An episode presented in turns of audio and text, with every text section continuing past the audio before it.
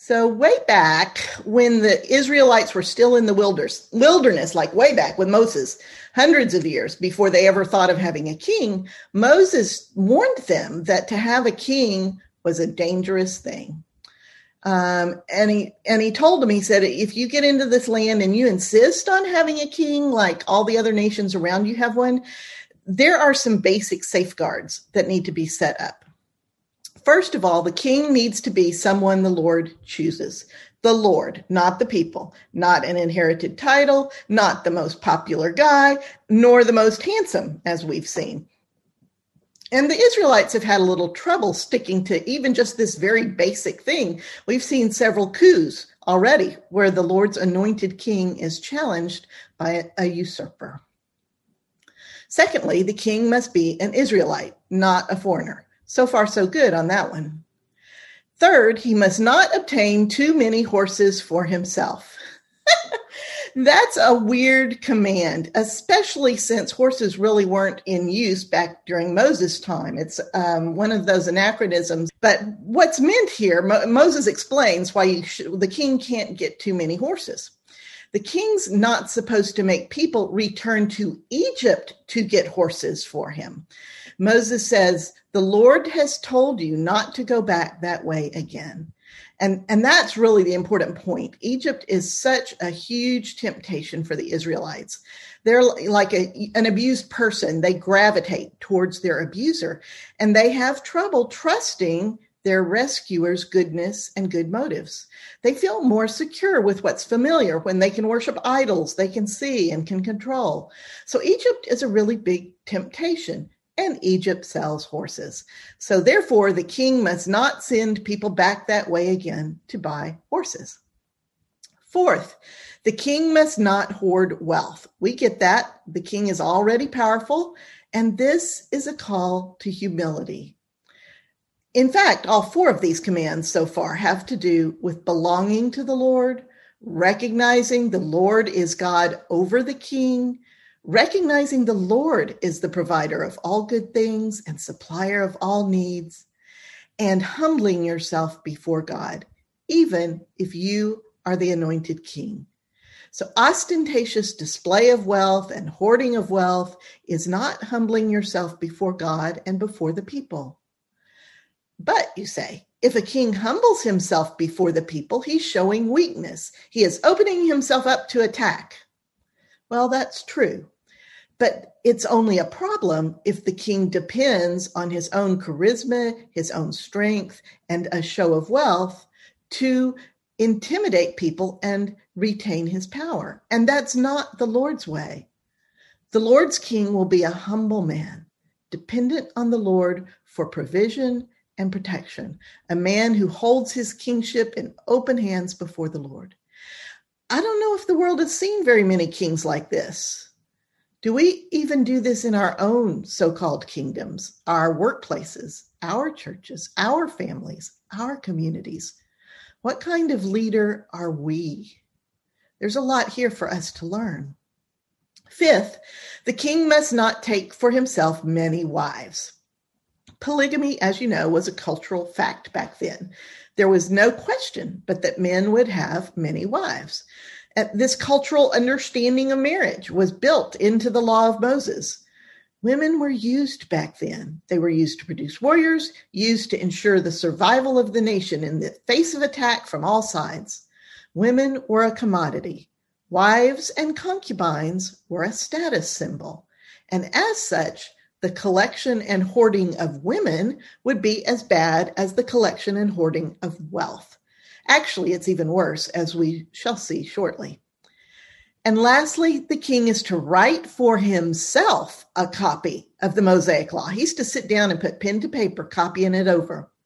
Deuteronomy 17, 17 through 20 says he's to carry it around with him and he's to read it all the days of his life so that he learns to revere the Lord his God and follow carefully all the words of the law and all God's decrees, and not to consider himself better than his fellow Israelites, nor to turn from the law to the right or to the left. So let's see how Solomon scores against this criteria. He was definitely chosen by the Lord. Check. And he's an Israelite. Check. So how does he do on horses from Egypt? Well, 1 Kings 10 26 says Solomon accumulates 1,400 chariots and 12,000 horses. Solomon's horses, it says, are imported from Egypt as well as other surrounding kingdoms. Each chariot cost 600 shekels of silver, which would end up being about $6,000, and each horse costs 150 shekels of silver or about $1,500. So, all told, we're looking at like $26 million worth of horses and chariots, many of which he sent people back to Egypt to get for him in direct defiance of God's command. He is valuing the strength of Egypt over the strength of the Lord. And therefore, he is putting his people in spiritual danger. This to me sounds like an epic fail. As far as hoarding wealth, this is a trickier one, isn't it? Because the Lord had promised to bless Solomon with wealth such as the world had never seen. So we can't look from the outside at all the gold in his palace and the gold in the temple and really judge this, can we? But we can look at the witness of his people. Was Solomon humble? Second Chronicles 8 tells of Solomon's vast building campaigns, specifically mentioning the need to build chariot cities and places for all his horses. Hmm. He forces all the foreigners living in Israel into slavery as his workforce. The Israelites themselves are not enslaved, but they are definitely subject to harsh labor, as we find out later in Second Chronicles 10. So the labor for his campaigns is coming at a very high cost. What about the materials? If the Lord has given Solomon peace on all sides, think about it. There's no plunder from war. And the money for his grand building campaigns has to come from somewhere, doesn't it? Some may be coming from tributes from the surrounding kingdoms he's conquered or has made allies, but the bulk of the funding is coming from the pockets of the people the farmers, and the poor. So the labor and the cost of materials for a huge, grandiose building campaign is causing his people to be severely burdened. I, I have to call this a fail. So let's talk about wives. Kings are not to take too many wives. Now, Moses didn't say how many was too many, but the idea is that wives should not be commodities collected as a sign of wealth and power. So, how does Solomon do on this? Well, 1 Kings 11 tells us that aside from his Egyptian wife, Solomon loves many foreign women Moabites, Ammonites, Edomites, Sidonians, and Hittites. Now, this is a problem no matter how many or how few he has, right? The Lord has consistently told the Israelites not to marry women from among the idol worshippers because the women will want to continue to worship their idols. They will train their children to worship idols rather than the Lord. And the men will also fall into thinking of the idols as gods, and they will pray to their wives' idols rather than to the Lord their God. On top of marrying idol worshiping wives, Solomon ends up having 700 wives and 300 concubines. That's a thousand wives and concubines. That seems to be too many wives, no matter whose yardstick you're using. So I'm calling that another fail. At least he loves his wives, he wants them to be happy. But as he grows old, his wives do turn his heart towards the idols. He begins to worship the goddess Ashtoreth and Molech, the detestable god of the Ammonites, the one who de- demands child sacrifice. He builds an altar for Chemosh, the god of the Moabites, who's just like Molech. And Solomon begins to offer sacrifices to these idol gods. This is a failure of the single most important thing on this checklist. Solomon the wise is an utter failure in the eyes of the Lord. So the Lord says to Solomon, Since this is your attitude, I will tear the kingdom away from you and give it to one of your men. For the sake of your father David, I will not do this during your lifetime, but I will instead tear the kingdom from the hand of your son. Even still, I will not tear up the whole kingdom from him, but will let him keep one tribe for the sake of David, my servant, and for the sake of Jerusalem, which I have chosen. As the Lord begins to withdraw his hedge of protection from around Solomon, adversaries arise in the nations that had previously been subdued. Right now, it's just bands of hostile rebels, but the seeds are planted for future conflict. Most notably, a hotbed of resistance is established in Damascus, the seat of the Aramean nation. Trouble begins building north of Israel. One of Solomon's officials is a man named Jeroboam. He's from the half tribe of Ephraim. He's a young man, an up and coming star in Solomon's court. Solomon recognizes his gifting and potential and puts him in charge of the labor force of the tribe of Joseph, which, as you know, is made up of the half tribes of Ephraim and Manasseh, Joseph's twin sons. One day, Jeroboam is going about his business when a prophet from Shiloh meets him alone in a field. The prophet's name is Ahijah. Ahijah is wearing a brand new cloak, but he takes his new cloak off and tears it into 12 pieces and says to Jeroboam, This is what the Lord says. He's going to tear the kingdom out of Solomon's hands and give you 10 tribes, but Solomon will keep one tribe for the sake of David and the sake of Jerusalem. David will always have a lamp before the Lord in Jerusalem so I'm just going to pause here and say he said 10 tribes for Jeroboam, one tribe for the um, the Solomon will keep. That's only 11 tribes. That's because we're talking about land here, and the 12th tribe of Levi doesn't count when you're talking about land. So he's split he's splitting it between 10 in in the north and one in the south. Ahijah continues. God is tearing the kingdom away because Solomon worships Ashtoreth, Molech, and Chemosh, and has not walked in the ways of the Lord nor kept his statutes. This will not happen in Solomon's lifetime, but will happen after his son comes to the throne. As for you, Jeroboam, you will be king over Israel. If you do whatever the Lord commands you and walk in his ways and do whatever is right by his eyes, he will be with you. The Lord says, I will build you into a dynasty as enduring as the one I built for David. As for the part of the kingdom left to David, they will be humbled because of this, but they will not be humbled forever. Wow, that's a pretty big prophecy. And you can tell it's from the Lord, partly because the Lord is urging Jeroboam to draw near and remain faithful to him, but also because of the Lord's characteristic mercy. Even though Solomon has sinned terribly and the people will end up suffering because of it, the Lord will not let them suffer forever. So at this point, the Lord has told Solomon um, he'll tear all the tribes but one away. And now Ahijah the prophet has identified Jeroboam as the man the Lord will make king in his place. Somehow, Solomon hears of the incident with Ahijah and immediately sends assassins to kill Jeroboam. But Jeroboam flees to Egypt and stays in the court of Shishak, the Pharaoh.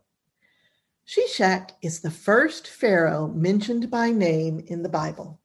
It's another one of several references, both in the Bible and in other historical records, that help us date when all this is happening. In Egyptian records, he's called Sheshonq, the first of the 22nd dynasty. Remember Shishak, he'll come into, into play again in a bit. Solomon himself is such a complex character.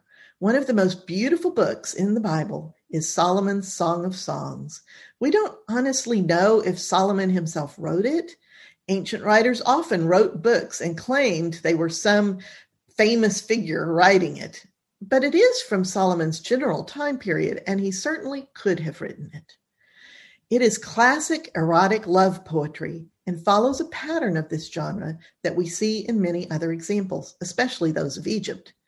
So when you read or interpret this book, be aware it may be nothing more than what you read literally. It's a very sexy, intimate, beautiful saga of love.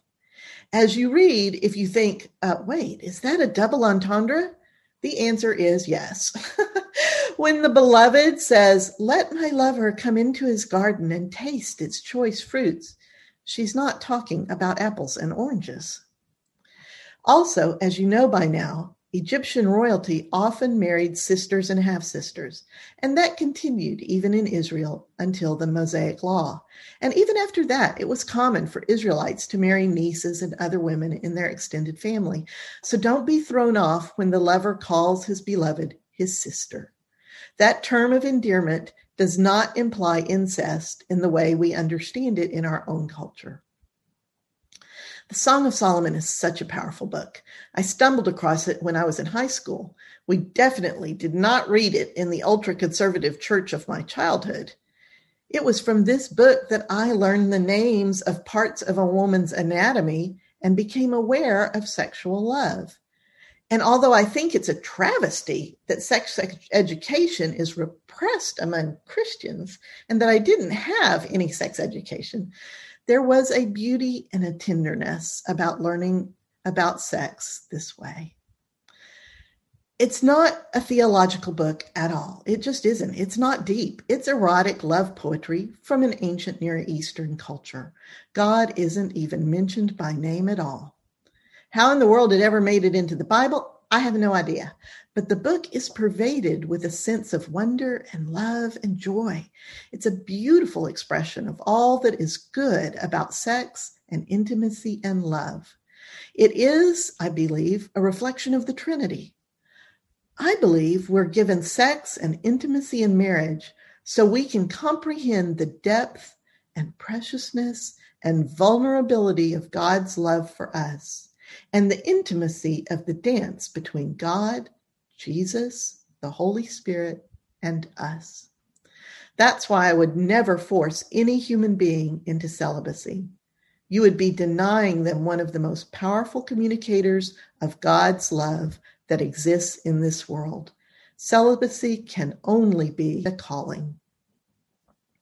Any suffering or wounded soul, anyone who feels rejected and unloved, can go to this book for comfort.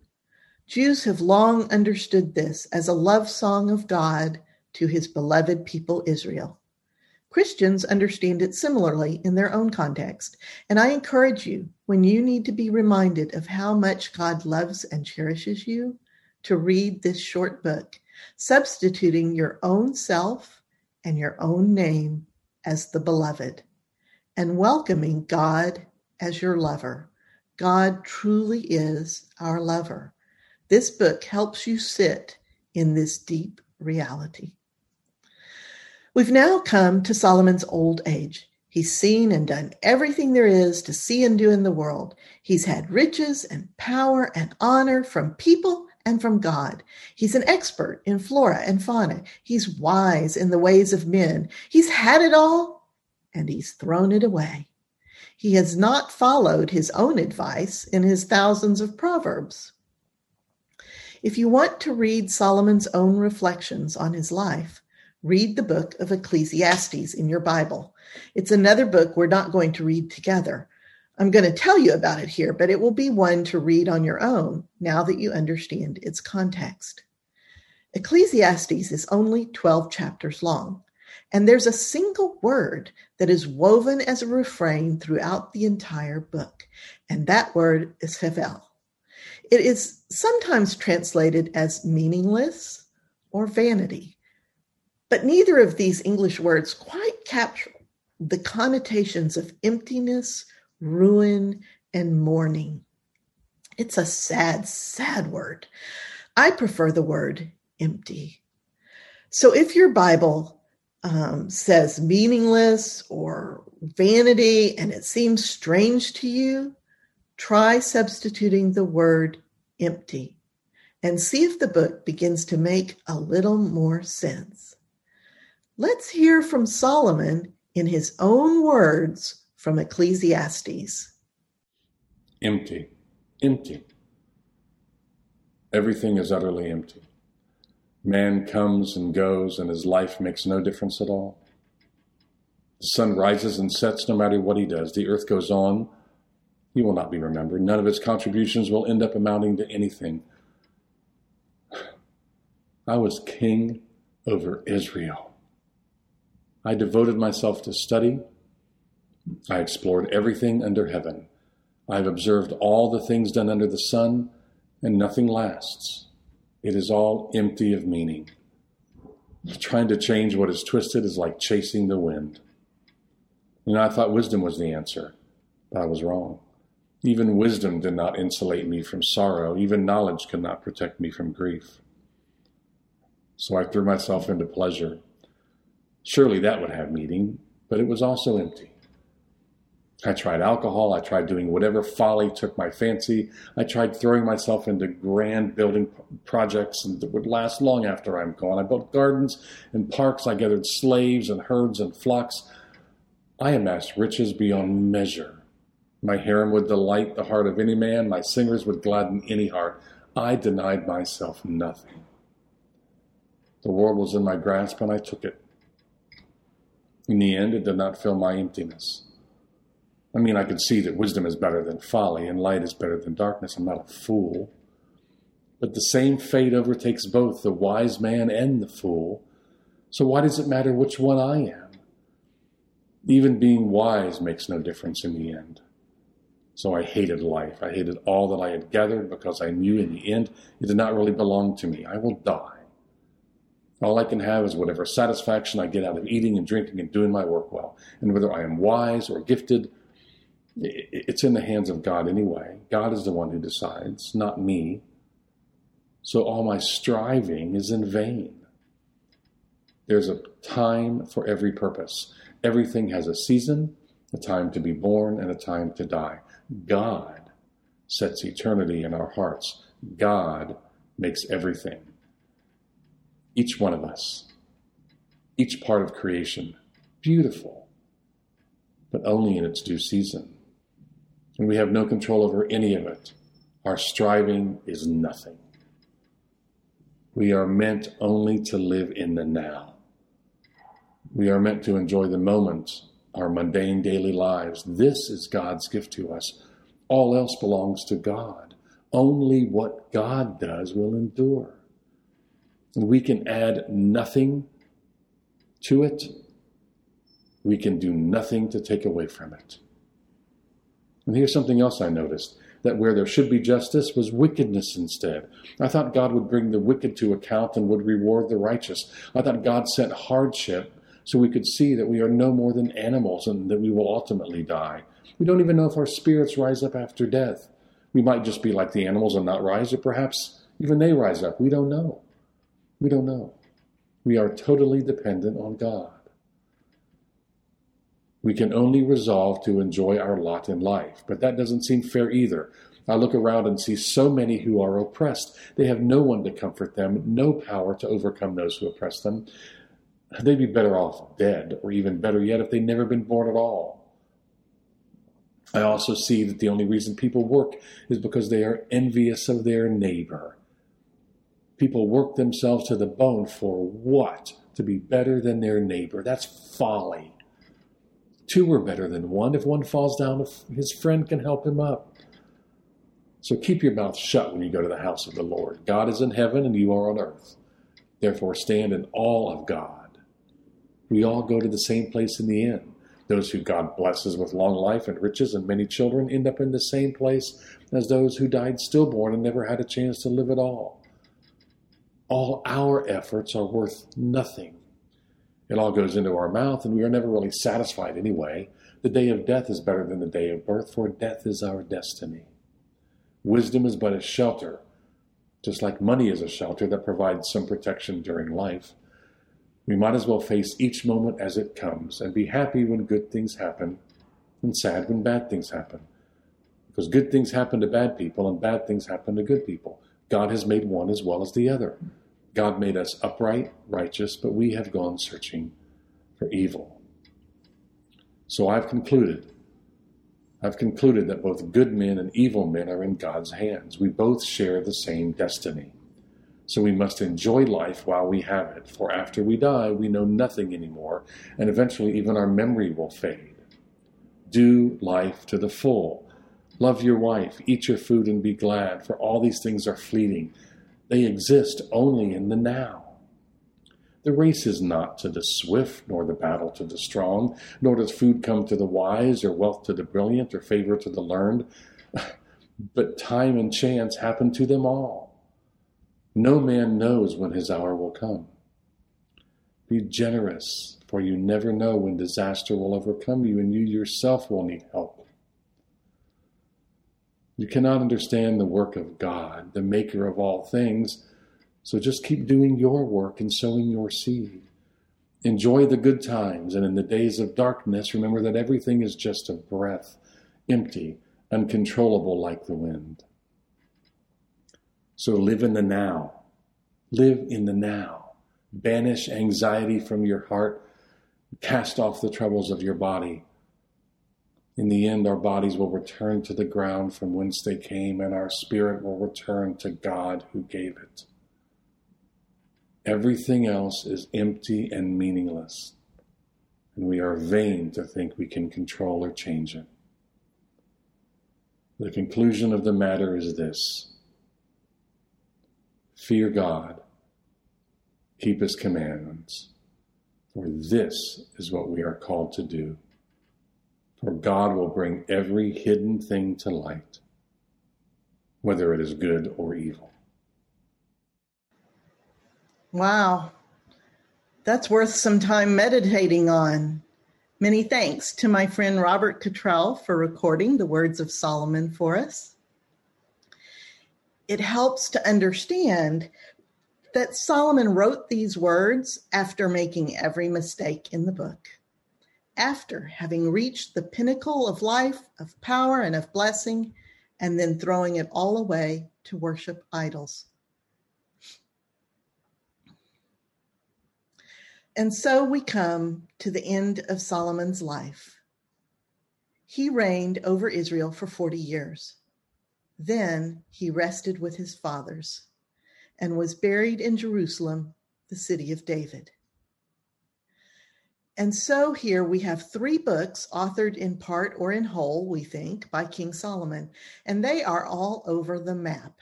Proverbs is just that a book of wise advice in a pithy format. The main character is Wisdom, a female figure who was created as, as the foundations of the earth were set. She's portrayed as dancing in delight as God created our world. The second book is the Song of Songs, also known as the Song of Solomon. It's classic Near Eastern erotic love poetry, and it is explicit and it is steamy. What else would you expect from a man with a thousand wives and concubines? It's absolutely stuffed with life and love and hope and dreams. And the third book is written at the end of his life and is named Ecclesiastes, which is a Greek translation of the original Hebrew word Koheleth, which means preacher. It's Solomon's memoir, a reflection on his life. The repeated refrain in this book is emptiness. Solomon thought he was special. He figured out he was no better than anyone else.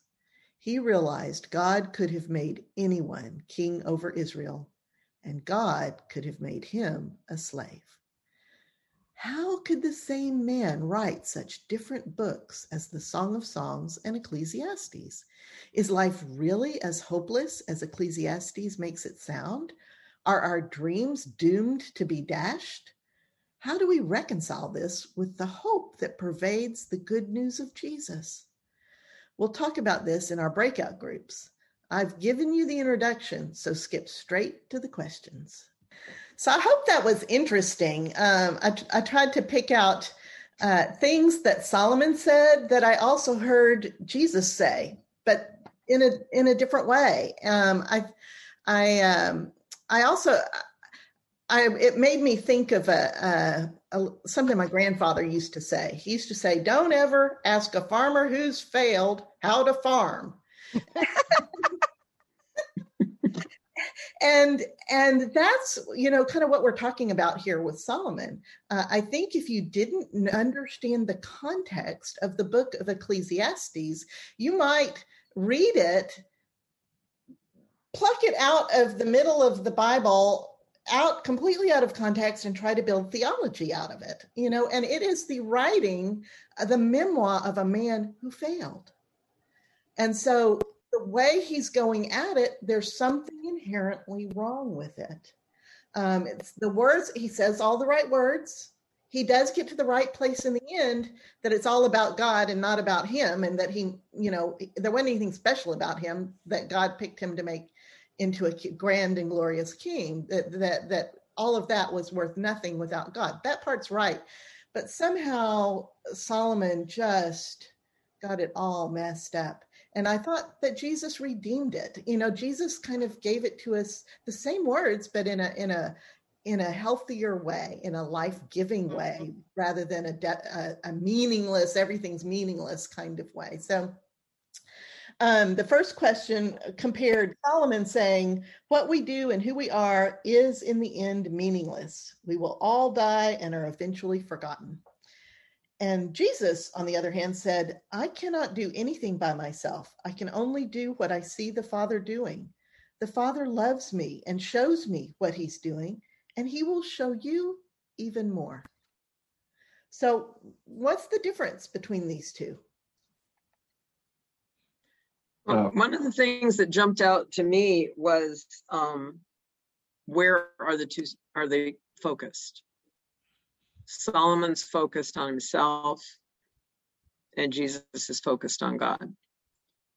Mm-hmm. And so for Solomon, it's a moment of self pity, where for Jesus, it's a moment of of sort of affirmation. Mm-hmm. Mm-hmm. Anyone else? Mm-hmm. Ross, I think. Right. So, so it's actions based on yourself, your self interest, or back, or on God's interest. Okay, let's do the next one. Solomon said, God can make princes slaves and can make slaves princes. We have no control over what God makes us. Jesus said, A rich man decided to build a bigger barn to store all his riches. But God said to him, You fool, this very night your life will be demanded of you. Then who will get all your stuff? This is how it will be for anyone who stores up things for themselves but is not rich towards God. What's the difference? I personally found that there wasn't much difference between the two um, because both of them were saying you're going to lose everything when you die because you just can't take it with you. Um, I think that when in the Jesus side is to do whatever you can do for other people don't worry about doing for yourself do for other people. So i kind of figure the riches that he's talking about that we can leave behind is the memory we give others as to how we helped or how we took care of them or um, built them up or whatever. Um, where solomon is like you don't have any control over anything so just don't do nothing. But let, let me just say uh, whatever God makes you, it's important what you make of it. Oh, I like yeah. that. Yeah. All right? mm-hmm. And so, because ultimately, that is what is count. That's what counts.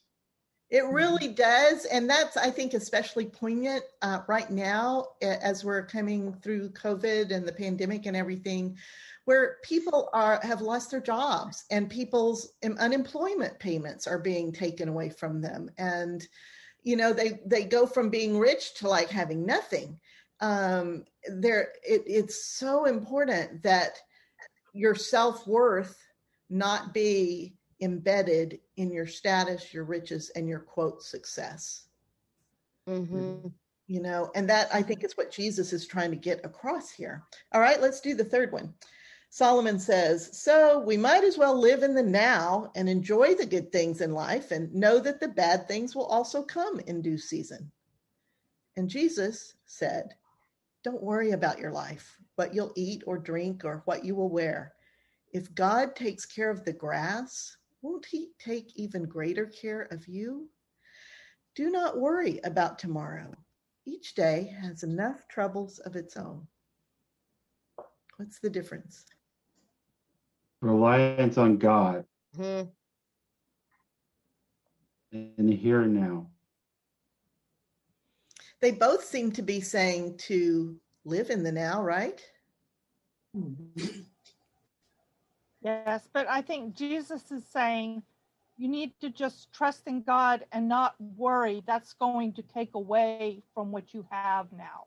That's Mhm. going to give you stress. That's going to impinge on your relationship with God and with yourself.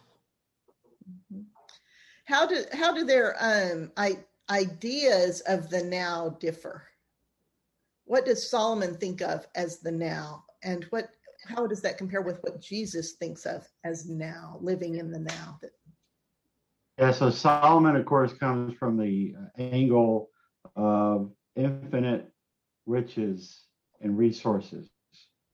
And it just all became nothing.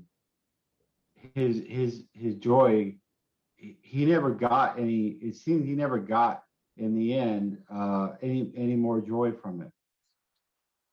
Mm-hmm. You know, I shared with the group, um, I have a crafting shopping obsession where I acquire a lot of crafting things.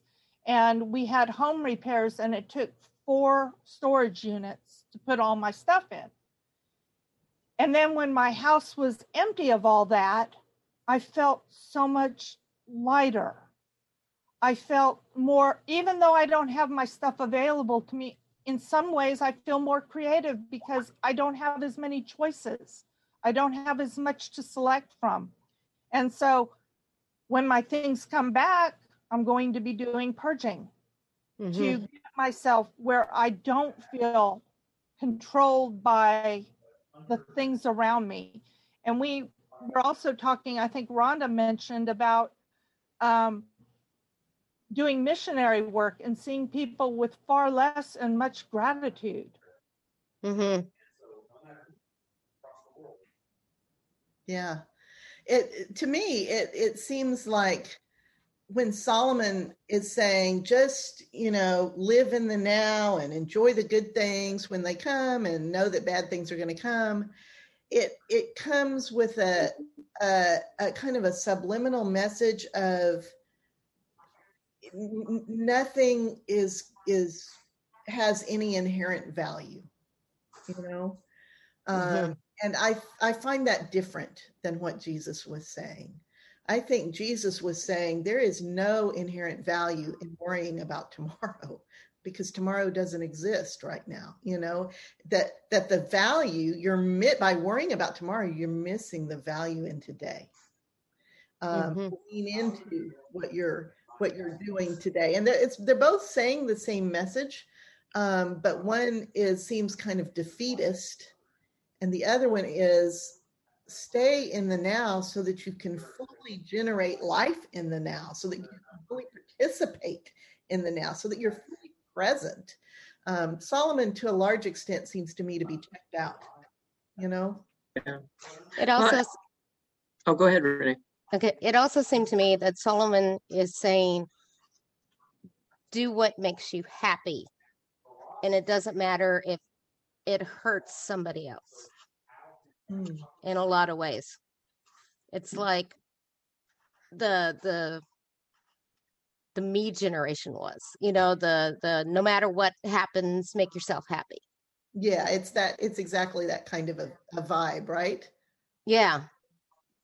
What do you have? Yeah, and the another, uh, you know, a, a, thing that popped out at me is that again, you know, Solomon is is has this sense that um, life has no value, things have no value, he has no value. You know, why did we even why were we even born? Maybe we would have been better off not even being born hmm where Jesus is saying what has value in God's eyes is you, Yes. not the accomplishments, not the acquisitions, not the power. it's you. Yes. Yes. All right, let's do the next one. Solomon says, and you know I'm paraphrasing Solomon here, but I'm paraphrasing very closely to what he said. I'm just not using the old Bible language. He says, Bad things happen to good people, and good things happen to bad people, and God doesn't seem to intervene. And that surprised him. Jesus said, You'll be sorry, you self righteous religious leaders, when you're thrown out of the kingdom of God. You'll be appalled at the people who come take your place at the feast in the kingdom. In fact, those who were last will be first, and those who were first will be last. What's the difference?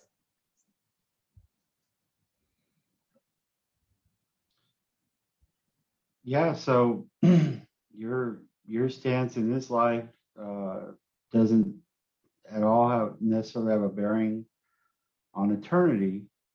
A lot, a lot of good and bad in this world happens because of, of free will and and human, you know, human interaction, and we're all flawed, and you know, uh, generally, uh, you know, Satan is the prince of this world, um, and so, um, you know, God may intervene selectively, but in general, you, you know, uh, we live in a uh, we we live in a fallen world, and you know that that can turn things upside down. But it won't be that way in in the kingdom. Mm-hmm. What else did y'all think about that one? Well, you know, I think I think I probably tend to um, identify more with Solomon's perspective on this one. Because you know there there are people that you see who are really you know bad people and seem to be thriving. And and you know my reaction is where's the justice here? Yes um, exactly what solomon said. Yeah um, but i think the the what, where Jesus kind of turns that on its head is that we're looking for justice in the here and now. We're mm-hmm. looking for we want to be there when this person gets toppled. There are people I would love to see in prison, um, or at least bankrupted, and and um, and to me that would be justice. Um, but what Jesus is saying is that God's justice has a broader view, and God's view of justice is different from ours. Yes. And it's and one of the things I get from that is even though we uh, see the appearance of a certain behavior or whatnot, sometimes there may be more under the surface with these people that we don't know about. That it's maybe all they can handle, you know? Mm-hmm. That's true. That's true. And I do think that that um, that it helps uh, the perspective, as Marlene was saying. It helps. I think Solomon was very firmly rooted in the perspective of um, he judged people, you know, as being good or bad people, and then looked to see what happened to them and and what happened to them was not their just just reward right? You know he was very much of a cause and effect kind of guy. Um, and and we are naturally. I mean it's natural for us. And certainly he was living in a culture that thought that in a culture that said you know if you do bad the gods are going to get mad at you and bad things will happen. You do good you're a righteous person the gods will be pleased with you and good things will happen. And he's saying it's not working. It's not doing it like that you know um, and and jesus I, I think solomon then just threw up his hands right? But but but i think jesus then comes back and exactly what marlene was saying which was yes but god is going to set things right. God will set things right. And and we need to just trust that. We need to trust that in our own lives when we know that bad things are happening to us that we don't deserve. And we need to also remember that when good things happen to us that we don't deserve. Right? So the last one is um, here's Solomon. It's all about God. Keep his commands. You're fooling yourself if you think you have any power at all. You cannot hide from God. He sees what you do in secret, He knows who you are. And Jesus said, Anyone who has faith in me will do what I have been doing. In fact, you'll do even greater things than these because I will do whatever you ask of me. What's the difference between these two? Power is from God. Yeah. I, I think also Solomon Solomon is speaking more like a victim, where Jesus is speaking like an empowerer. Yeah. Yeah. That makes Well, sense. poor Solomon, he had everything. He he no doubt saw himself as a, a very bad victim at the end. Not like he wasn't given a warning up front that he seemed to have forgotten, maybe. I don't know. Yeah. Am I right or wrong? I mean, Yeah, he no. had it all. He's he's very defeatist, definitely, right? Um, and he comes to the conclusion. I think the difference here is that Solomon comes to the conclusion that we have no power. And Jesus is saying, uh, no, you do have power. You have unimaginable power because God gives you his power. You that that power, the power of God flows through you. You're not powerless. Well, correct me if I'm wrong, Gail, but you know, at the beginning of this, God told Solomon if he if he did some of the things he did, then that you know he would you know he had a choice. You do this, you're gonna be good. You're gonna you're gonna be real good. If you do this other thing, I will do. You know, I'll, you're gonna end up bad. I'll take things away from you. Yeah, but Yeah, it's it. go ahead. Molly. Oh, go ahead, Gary. No, you Oh. I, I was going to say, it seems like like um, what happened and what Jesus is addressing, and what you were saying, Gail, about the power flowing through us, is that Solomon somewhere along the way unplugged Yes. from from God's power and thought that all this was happening, all these good things were happening to him because of who he was and not because God was flowing through him.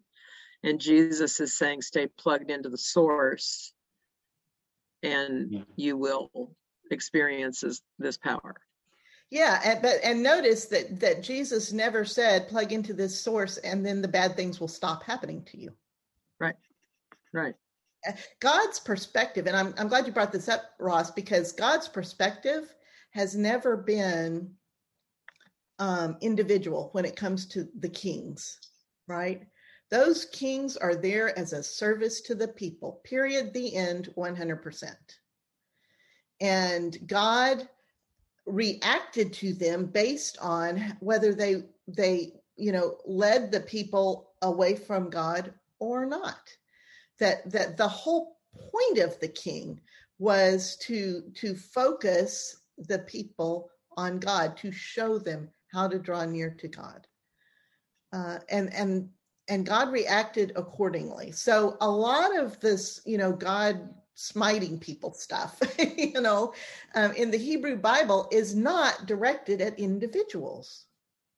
It's directed at kings who are misleading whole nations you know? Um and and and i i don't think we should get that confused with how jesus deals with us individually.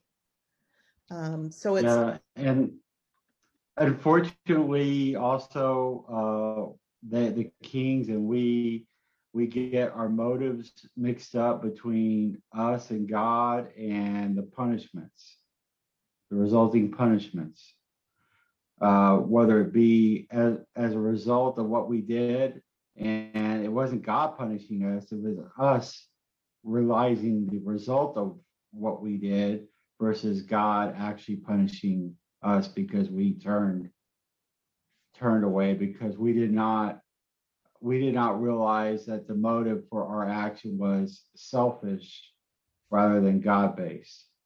Yeah, and, and I think it's it's it's helpful to realize, you know, I've tried to emphasize it as we've gone through that that God's natural default is protecting us, you know, um, and that and that when these kings began to uh, move the nation away from God, God withdrew His protection from those kings, and bad things started to happen. Um, and, and uh, I just you have to step back and think about when you read these stories think about who is god dealing with here? What is that person's position of influence? What is the expectation of them you know? And and how are they affecting the world around them? How are they affecting god's people? And that perspective jesus showed us very clearly in the in the new testament uh, the threat in the New Testament was the religious leaders who were re- leading people away from God rather than leading them to, towards God. So um, it, it's really important um, when you're reading the, these stories of scripture that you uh, remember the context. Uh, otherwise, you're going to get a really skewed view of who God is. So, um, any other comments? Where that was the that was the last question. Anything else come out of your discussions? This, Well, oh, go ahead, sorry. go ahead, Julie. This, this is this didn't come out of our discussions. This is just something that's realized to me right now. I I, I do a lot with a twelve step program. I'm a, I go to Nar-Anon meetings quite frequently, and um, the things that Solomon are saying are the things that we are asked to accept. We ha- accept that we are powerless. We accept we have no control over the situation. Um, we accept that uh, the only way that we're going to survive in this situation is to rely on God. So you've got one side where this is what Solomon says, and then you've got the other part of the program that talks about um, uh, uh, turning everything over to a higher power. Live in the now. Don't worry about the future. Um, and and I just I, I never really kind of thought about how like maybe the Old Testament had anything to do with with or or, or the twelve step program how so much of it has got necessarily to do just with Jesus, but the whole package deal. So it's, it's just an observation I made. I think that's brilliant, Julie. Yeah, absolutely. I always thought the uh, billionaires should do a case study in Solomon.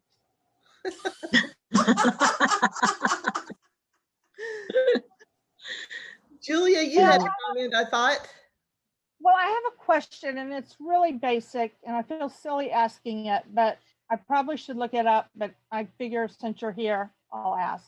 Okay. Solomon had 700 wives and 300 concubines.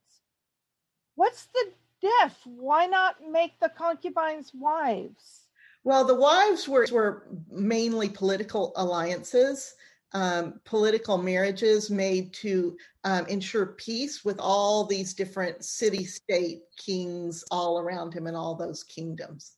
Um, concubines didn't come with that um, extra political clout. Oh, just the goat herder's daughter. You got it. Got it. Okay. Anything else? I I have uh, kind of pointed people. I don't know if you've seen it, Gail. Uh, the Solomon, like the Solomon movie on like Amazon Prime, which I've watched. I kind of liked. Uh, you know, I can't say it's 100% historically accurate, but I thought it was pretty good. Has anybody else seen that? I haven't. Wow. It's worth. I love watching the old movies. You know, uh, until their theology just gets so whacked that I can't stand it. Yeah. yeah. Well, I, th- I think it is, in, in essence, I think it captured what, what we were talking about. Cool. We'll have to check it out. That sounds good. Well, we're done with Solomon. He's rested with his fathers, and we're going to move forward.